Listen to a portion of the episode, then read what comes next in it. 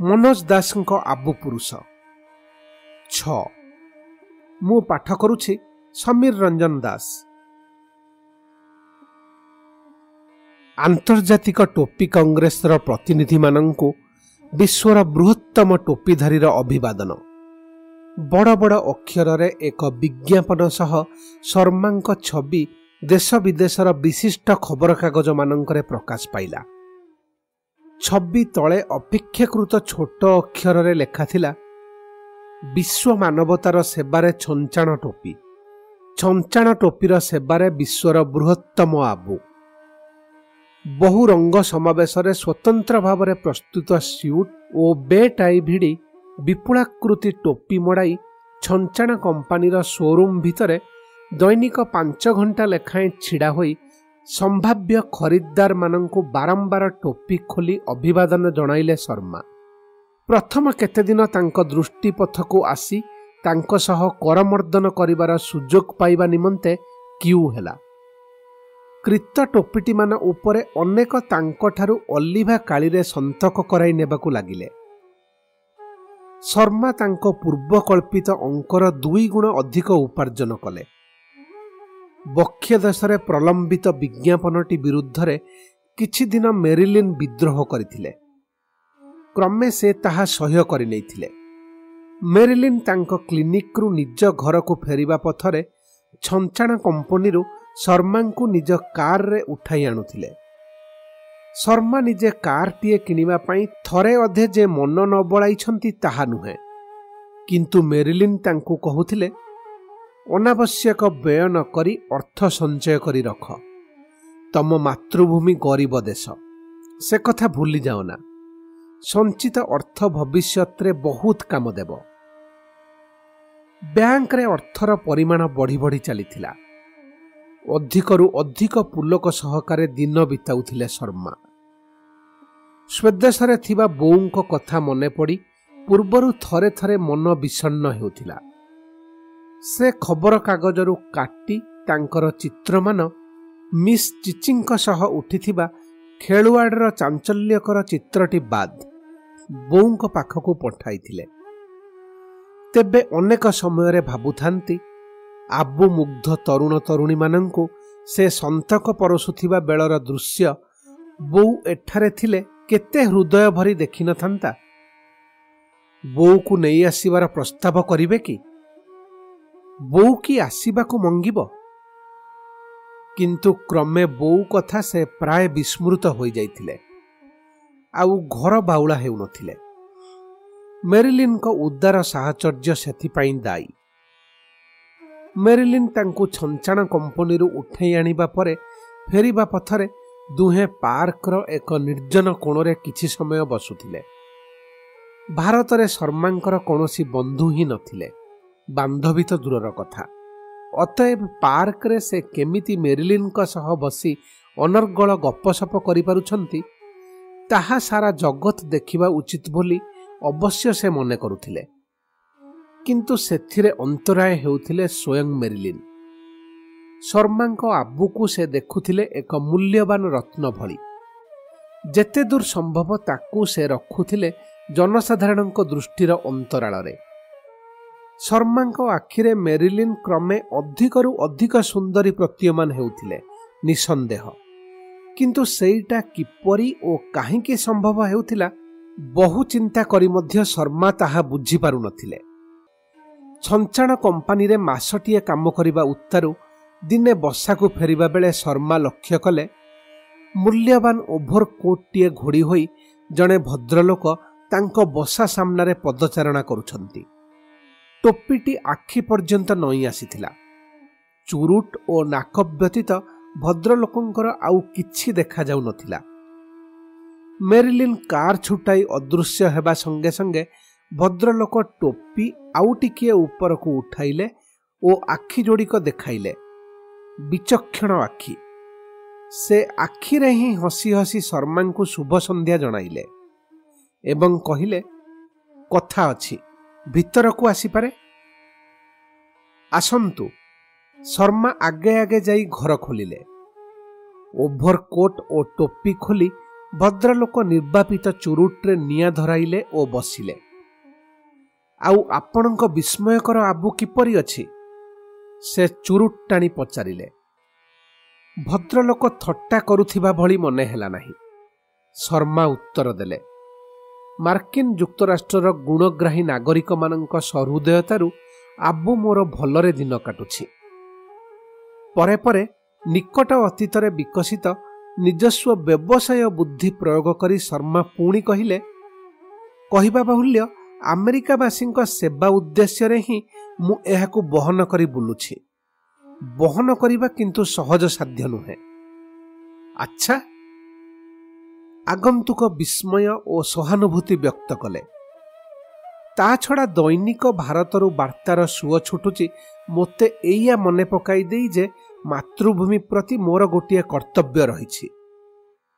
ସତେ ନିଶ୍ଚୟ ଶର୍ମାଜୀ ଉତ୍ସାହିତ ହୋଇ କହିଲେ ଭାରତବ୍ୟାପୀ ବର୍ତ୍ତମାନ ଘୋର ସଙ୍କଟ ଯୁବ ବିଶୃଙ୍ଖଳା ରାଜନୈତିକ ଅସ୍ଥିରତା ଖାଦ୍ୟଦ୍ରବ୍ୟରେ ଭେଜାଲ ଏତେବେଳେ ମୋର ଉପସ୍ଥିତି କାମନା କରିବା ଭାରତବାସୀଙ୍କ ପକ୍ଷରେ ସ୍ୱାଭାବିକ ନୁହେଁ କି ଠିକ୍ ଠିକ୍ କିନ୍ତୁ ମିଷ୍ଟର ଶର୍ମା ମୁଁ ଠିକ୍ ଧରିପାରିଲି ନାହିଁ ଆପଣଙ୍କ ଆବୁ କିପରି ସେସବୁ ସଙ୍କଟରୁ ଭାରତକୁ ଉଦ୍ଧାର କରିପାରିବ ଶର୍ମା ହଠାତ୍ ଅନ୍ଧକାର ଦେଖିଲେ କିନ୍ତୁ ସେ ଆଜିକାଲି ସହଜରେ ଦବି ଯାଉନଥିଲେ ସେ କହିଲେ ଦେଖନ୍ତୁ ଆପଣଙ୍କ ପ୍ରଶ୍ନ ଅତ୍ୟନ୍ତ ଯଥାର୍ଥ ମାନେ ଖୁବ୍ ସମୟୋଚିତ।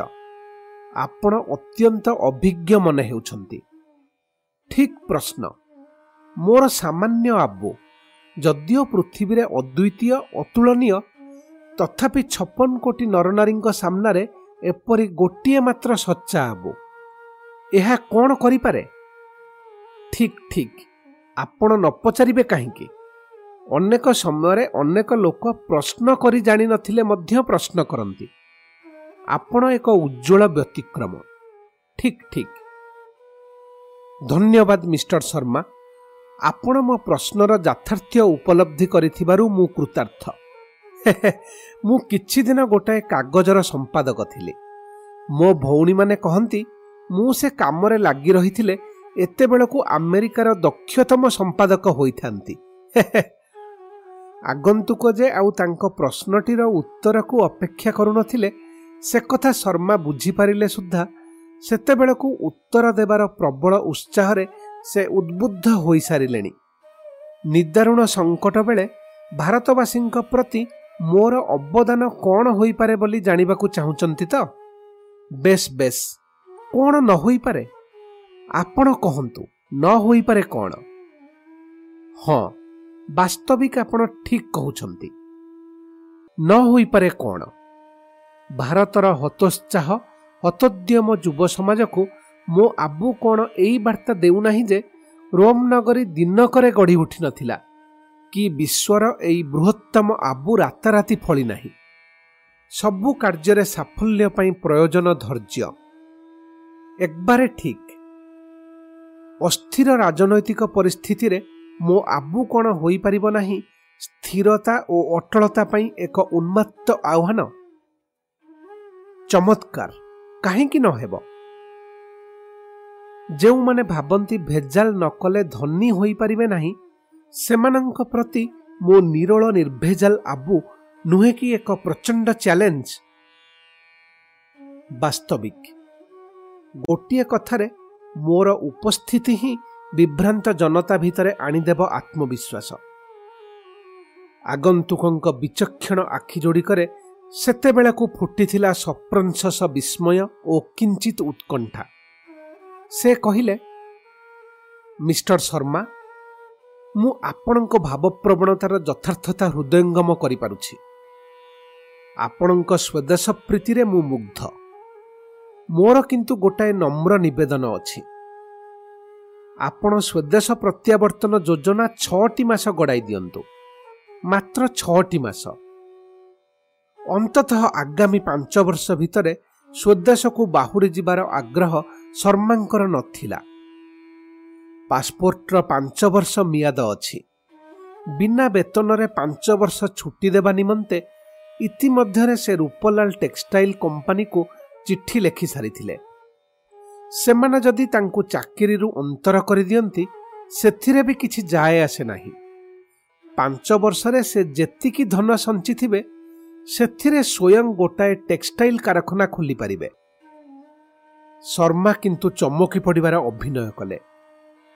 ଛଅ ମାସ ଛଅ ମାସ କାଳ ଆପଣ ମୋତେ ପ୍ରିୟ ମାତୃଭୂମିଠାରୁ ବିଚ୍ଛିନ୍ନ କରି ରଖିବାକୁ ଚାହୁଁଛନ୍ତି? କ୍ଷମା କରିବେ। ଆପଣଙ୍କ ଅନୁରୋଧ ରକ୍ଷା କରିପାରିବା ଭଳି ସାମର୍ଥ୍ୟ ମୋର ଥିବା ଭଳି ମନେ ହେଉନାହିଁ। ଷାଠିଏ ହଜାର ଡଲାର ଦେଲେ ମଧ୍ୟ ନୁହେଁ। ମିଷ୍ଟର ଶର୍ମା ଆମେ ଷାଠିଏ ହଜାରରୁ ଅଳ୍ପ କିଛି ଅଧିକ ଦେଇପାରିବୁ ବୋଲି ମୋର ମନେ ହୁଏ। ଶର୍ମା କୌଣସି ପ୍ରକାରେ ଆତ୍ମସମ୍ବରଣ କରିନେଲେ। ପ୍ରସ୍ତାବ ପ୍ରତ୍ୟାଖ୍ୟାନ କଲା ଭଳି ଭଙ୍ଗୀରେ ମୁଣ୍ଡ ହଲାଉ ହଲାଉ କହିଲେ କିନ୍ତୁ ଆପଣ କିଏ କ'ଣ ଓ କାହିଁକି? ସେତକ ତ ଏଯାଏ ଜାଣିପାରିଲି ନାହିଁ। ଆଗନ୍ତୁକ କହିଲେ ପ୍ରଥମରୁ ହିଁ ମୁଁ ମୋର ପରିଚୟ ଦେବା କଥା। ନ ଦେବାଟା ଅସ୍ୱାଭାବିକ ନୁହେଁ କି? କଥା ହେଲା ମୁଁ ଏକ ବିଶେଷ ଅନୁଷ୍ଠାନରୁ ଏକ ବିଶେଷ ଧରଣର ପ୍ରସ୍ତାବ ଧରି ଆସିଛି। ଆପଣ ପ୍ରତିଶ୍ରୁତି ଦିଅନ୍ତୁ। ଯଦି ମୋ ପ୍ରସ୍ତାବରେ ଆପଣ ରାଜି ନ ହେବେ ତେବେ ସମସ୍ତ କଥାବାର୍ତ୍ତାକୁ ଅନ୍ତତଃ ଗୋପନ ରଖିବେ।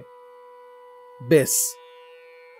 ଛଞ୍ଚାଣ କମ୍ପାନୀ ସହିତ କଥାବାର୍ତ୍ତା କରି ତାପରେ ମୁଁ ଆପଣଙ୍କୁ କହୁଛି। ଛଅ ମାସ ପାଇଁ ସେମାନେ ଆପଣଙ୍କୁ ଛୁଟି ଦେବାକୁ ଆପତ୍ତି କରିବେ ନାହିଁ। ଆପଣ ନିଶ୍ଚୟ ଜାଣନ୍ତି ଆମ ଦେଶରେ ଆଉ ମାତ୍ର ଛଅ ମାସ ପରେ ସଭାପତି ନିର୍ବାଚନ। ମିଷ୍ଟର ହାଏନା ଓ ମିଷ୍ଟର ଡମ୍ବାଡ ଦୁଇ ମୁଖ୍ୟ ପ୍ରତିଦ୍ୱନ୍ଦ୍ୱୀ। ମୁଁ ମିଷ୍ଟର ହାଏନାଙ୍କ ନିର୍ବାଚନ ପ୍ରସ୍ତୁତି କମିଟିର ସେକ୍ରେଟାରୀ ଡେଭିଡ୍ ସ୍ପାଇଡାର। ମୋର ଅନୁରୋଧ ଆପଣ ମିଷ୍ଟର ହାଏନାଙ୍କ ପ୍ରଚାର ଅଭିଯାନରେ ଅଂଶଗ୍ରହଣ କରିବେ। ଶର୍ମା ଟିକିଏ ସଲ୍ଲଜ ହସ ଫୁଟାଇ କହିଲେ ଅବଶ୍ୟ ମୁଁ ପ୍ରଚାରରେ ଯୋଗଦେଲେ ଆପଣଙ୍କ ମିଷ୍ଟର ହାଏନାଙ୍କ ବିଜୟ ବହୁଳାଂଶରେ ନିଶ୍ଚିତ ହୋଇଯିବ। ସନ୍ଦେହ ନାହିଁ। ମିଷ୍ଟର ସ୍ପାଇଡର ଆପଣ ହୁଏତ ଜାଣିନଥିବେ। ମୁଁ ଦଶମ ଶ୍ରେଣୀରେ ପଢ଼ିବା ବେଳେ ନର ବନାମ ନାରୀ ଶୀର୍ଷକ ବିଷୟରେ ବକ୍ତୃତା ଦେଇ ସମଗ୍ର ସ୍କୁଲରେ ପ୍ରଥମ ହୋଇଥିଲି। ସେତେବେଳେ ମୋର ଏଇ ଆବୁ ଏଡ଼ିକି ଟିକିଏ ହୋଇଥିଲା। ବର୍ତ୍ତମାନ ଆମେରିକାବାସୀଙ୍କୁ ମୁଁ ମିଷ୍ଟର ହାଏନାଙ୍କ ସପକ୍ଷରେ ଉଦ୍ବୁଦ୍ଧ କରିପାରିବି ନାହିଁ କାହିଁକି? ନା ନା ଆପଣଙ୍କୁ ବକ୍ତୃତା ଦେବାର କଷ୍ଟ ସ୍ୱୀକାର କରିବାକୁ ପଡ଼ିବ ନାହିଁ ମିଷ୍ଟର ଶର୍ମା। ଆମର ସହସ୍ରାଧିକ ତାଲିମ ପ୍ରାପ୍ତ ବକ୍ତା ଅଛନ୍ତି। ତା ଛଡ଼ା ଆପଣଙ୍କ ଇଂରାଜୀ ଉଚ୍ଚାରଣରେ ଏକ ଜାତୀୟ ବିଶେଷତ୍ୱ ଅଛି ଯାହାକି ଯୁକ୍ତରାଷ୍ଟ୍ରର ନରନାରୀ ଅନୁଧାବନ କରିପାରିବେ ନାହିଁ। ଆପଣ ହାଏନା କହିବା ବେଳକୁ ସେମାନେ ହୁଏତ ଡମ୍ବାଡ଼ ବୋଲି ବୁଝିବେ। ତେବେ ଆପଣ ବର୍ତ୍ତମାନ ଯେମିତି ହସିଲେ ସେମିତି ହସିବେ। ସେତକ ଉଚ୍ଚାରଣ ସମସ୍ତେ ବୁଝିବେ। ହସ ବ୍ୟତୀତ ଆଉ କ'ଣ କରିବାକୁ ହେବ? କିଛି ନାହିଁ। ଆପଣଙ୍କୁ ଆମେ ଟିକିଏ ବିଶେଷ କଳ୍ପନା ଶକ୍ତି ପ୍ରୟୋଗ କରି ବେଶ କରାଇବୁ। ହଳେ ନିଶ ଯୋଡ଼ିଦେବୁ। ଖୋଲିକରି କହିଲେ ଆପଣ ମିଷ୍ଟର ହାଏନାଙ୍କ ପ୍ରତିଦ୍ୱନ୍ଦ୍ୱୀ ମିଷ୍ଟର ଡମ୍ବାଡ଼ଙ୍କ ଭଳି ଦେଖାଯିବେ। ତା ଦ୍ୱାରା ଲାଭ କ'ଣ ହେବ? କଥା କ'ଣ କି ଡମ୍ବାଡ଼ଙ୍କ ମୁଣ୍ଡଟି ହାଏନାଙ୍କ ମୁଣ୍ଡଠାରୁ ବଡ଼। ଆମ ଦେଶର ନିର୍ବାଚନ ଯୁଦ୍ଧ ବେଳେ ଭୋଟରମାନଙ୍କ ମନସ୍ତାତ୍ତ୍ୱିକ କ୍ରିୟା ପ୍ରତିକ୍ରିୟା ସମ୍ପର୍କରେ ଗଭୀର ଗବେଷଣା କରିବାକୁ ପଡ଼ିଥାଏ। ଆମ ଗବେଷକମାନେ କହୁଛନ୍ତି ଗୋଟାଏ ନିର୍ଦ୍ଦିଷ୍ଟ ଶ୍ରେଣୀର ଭୋଟରଙ୍କ ମନରେ ଡମ୍ବାଡ଼ଙ୍କ ମୁଣ୍ଡର ଆୟତନ ରେଖାପାତ କରିବ। ସେ ପ୍ରଭାବକୁ ଅକାମୀ କରିଦେବାର ବ୍ୟବସ୍ଥା ଆମକୁ କରିବାକୁ ପଡ଼ିବ। ଆମେ ଆପଣଙ୍କ ଆବୁ ଗାତ୍ରରେ ଉଜ୍ଜଳ ହରଫରେ ଏତିକି ମାତ୍ର ସହଜ ସତ୍ୟ ଲେଖିଦେବୁ। ଡବଲ ମୁଣ୍ଡ ଅର୍ଥ ଡବଲ ବୁଦ୍ଧି ନୁହେଁ। ଆପଣ ସଭା ସମିତି ଚାଲିଥିବା ବେଳେ ପ୍ଲାଟଫର୍ମ ଉପରେ ଅଥବା ଆମ ପ୍ରାର୍ଥୀଙ୍କ ପଛରେ ଏକ ଧାଡ଼ିରେ ବସିଥିବେ। ହସୁଥିବେ। ବାସ୍ ସେତିକି। ଶର୍ମା ନାସ୍ତି ସୂଚକ ମୁଣ୍ଡ ହଲାଇଲେ। ନା ନା ସେଇଟା ମୋ ବ୍ୟକ୍ତିତ୍ୱ ପ୍ରତି ଅପମାନ ସୂଚକ ଅପମାନ ସୂଚକ ମିଷ୍ଟର ଶର୍ମା ଆପଣ ମୋତେ ବିସ୍ମିତ କଲେ। ଯିଏ ସର୍କସରେ କ୍ଲାଉନ୍ ଭୂମିକାରେ ଅବତୀର୍ଣ୍ଣ ହୁଏ ସିଏ କ'ଣ ଅପମାନ ବୋଧ କରେ? ତା ଛଡ଼ା ଆପଣ ଜଣେ ଭାରତୀୟ ଗୀତା ପଢ଼ିଛନ୍ତି। ଆପଣଙ୍କ ଆବୁ ଓ ଆପଣଙ୍କ ଆତ୍ମା ଏକ ନୁହେଁ। ଆବୁର ବାହକ ହିସାବରେ ଆପଣଙ୍କ କାର୍ଯ୍ୟକଳାପ ଯାହା ହେବ ତାହା ଆପଣଙ୍କ ଆତ୍ମାକୁ ସ୍ପର୍ଶ କରିବ କି? ବ୍ୟକ୍ତିତ୍ୱ କଥା କହୁଛନ୍ତି। ବ୍ୟକ୍ତିତ୍ୱ ପ୍ରତି ଅପମାନର ପ୍ରଶ୍ନ କେଉଁଠି? ସତ କଥା କହିଲେ ଆପଣଙ୍କ ଆବୁକୁ ଛାଡ଼ି ଆପଣଙ୍କ ବ୍ୟକ୍ତିତ୍ୱ କାହିଁ? ଧରନ୍ତୁ ଆପଣଙ୍କ ଆବୁ ନଥାନ୍ତା। ଆପଣ କ'ଣ ଭାବିପାରୁଛନ୍ତି ମିସ୍ ମେରିଲିନ୍ଙ୍କ ଭଳି ସୁନ୍ଦରୀ ଆପଣଙ୍କୁ ଭଲ ପାଆନ୍ତେ? ସାପ ମାଡ଼ି ପକାଇଲା ଭଳି ଚମକି ପଡ଼ିଲେ ଶର୍ମା। ମିସ୍ ମେରିଲିନ୍ଙ୍କୁ ଆପଣ ଜାଣିଲେ କିପରି ମିଷ୍ଟର ସ୍ପାଇଡର ସିଏ ପୁଣି ମୋତେ ଭଲ ପାଉଛନ୍ତି ବୋଲି। ଅବଶ୍ୟ ଭଲ ପାଉନାହାନ୍ତି ବୋଲି ମୁଁ କହିପାରିବି ନାହିଁ। ଆପଣଙ୍କୁ କହିଲା କିଏ? ମିଷ୍ଟର ଶର୍ମା ଆପଣଙ୍କ ସମଗ୍ର ଜୀବନ ଘଟଣାବଳୀ ଆମ ନଖ ଦର୍ପଣରେ ଆମେ କୌଣସି ବ୍ୟକ୍ତି ସହିତ କୌଣସି କାରବାର କରିବାକୁ ଯିବା ପୂର୍ବରୁ ଆମର ଚରିତ୍ର ସନ୍ଧାନ ବ୍ୟୁରୋ ସେ ବ୍ୟକ୍ତିର ପୁରା ଇତିହାସ ସଂଗ୍ରହ କରନ୍ତି। ଶର୍ମା କିଛି ସମୟ ସ୍ତମ୍ଭୀଭୂତ ରହି ତାପରେ କହିଲେ ମିଷ୍ଟର ସ୍ପାଇଡର ଆପଣଙ୍କ ପାଖରେ ଆଉ କିଛି ଗୋପନ କରିବାର ନାହିଁ। ମିସ୍ ମେରିଲିନ୍ଙ୍କୁ ମୋର ଭୟ। ହୃଦୟରେ ଟୋପି କମ୍ପାନୀର ବିଜ୍ଞାପନ ଝୁଲାଇବାର ପ୍ରତିବାଦ କରି ସେ ମୋତେ ଏକଦା ହୃଦୟହୀନ ବୋଲି ଆଖ୍ୟା ଦେଇଥିଲେ। ମୋତେ ବଡ଼ ବାଧିଥିଲା। ମିଷ୍ଟର ଶର୍ମା ମିସ୍ ମେରିଲିନ୍ ସିନା ଆପଣଙ୍କୁ ହୃଦୟହୀନ ବୋଲି କହିପାରିଲେ କିନ୍ତୁ ଆପଣ ଆବୁହୀନ। ଏକଥା ସିଏ କହିପାରିବେ କି? ପୃଥିବୀର କୌଣସି ନର ବା ନାରୀର ଏଭଳି ଦୁଃସାହସ ହେବ କି? ନା ତ? ପରବର୍ତ୍ତୀ କଥାବାର୍ତ୍ତା ହେଲା ସଂକ୍ଷିପ୍ତ ଓ ମଧୁର। ଆଶାତୀତ ପାରିଶ୍ରମିକର ପ୍ରତିଶ୍ରୁତି ଦେଲେ ମିଷ୍ଟର ସ୍ପାଇଡର। ସେ ଦୃଷ୍ଟିରୁ ମେରିଲିନ୍ କୌଣସି ପ୍ରତିବାଦ କରିବାର ସୁଯୋଗ ପାଇବା ପୂର୍ବରୁ ହିଁ ଚୁକ୍ତି ପକ୍କା କରିଦେବା ଉଚିତ ହେବ ବୋଲି ସ୍ଥିର କଲେ ଶର୍ମା। ମିଷ୍ଟର ସ୍ପାଇଡର ଚେୟାର ଛାଡ଼ି ଉଠିବା ବେଳକୁ ଶର୍ମା ସପ୍ରତିଭ କଣ୍ଠରେ ପଚାରିଲେ ଆଚ୍ଛା ମିସ୍ ମେରିଲିନ୍ ମୋତେ ଭଲ ପାଇବା ସମ୍ପର୍କରେ ଆପଣଙ୍କ ଚରିତ୍ର ସନ୍ଧାନ ବ୍ୟୁରୋର ରିପୋର୍ଟ କ'ଣ ନିର୍ଭରଯୋଗ୍ୟ? ବିଲକୁଲ। ପାର୍କରେ ଆପଣ ଦୁହିଁଙ୍କ କଥୋପକଥନର ଟେପ୍କୁ ଆମେ କମ୍ପ୍ୟୁଟରକୁ ପରସିଥିଲୁ କମ୍ପ୍ୟୁଟର ମତରେ ଆପଣଙ୍କ ଆବୁ ବଜାୟ ଥିବା ଯାଏ ତାଙ୍କ ଭଲ ପାଇବା ସମ୍ପର୍କରେ ଆପଣ ନିଶ୍ଚିତ ରହିପାରନ୍ତି। ତାହା ହେଲେ ଆବୁକୁ ଛାଡ଼ି ମୋର ଯଦି ବ୍ୟକ୍ତିତ୍ୱ ହିଁ ନଥାଏ ସେଥିରେ କ୍ଷତି କ'ଣ? କିଛି କ୍ଷତି ନାହିଁ। ଆପଣଙ୍କ ଆବୁ ଦୀର୍ଘଜୀବୀ ହେଉ। ଧନ୍ୟବାଦ ମିଷ୍ଟର ସ୍ପାଇଡର।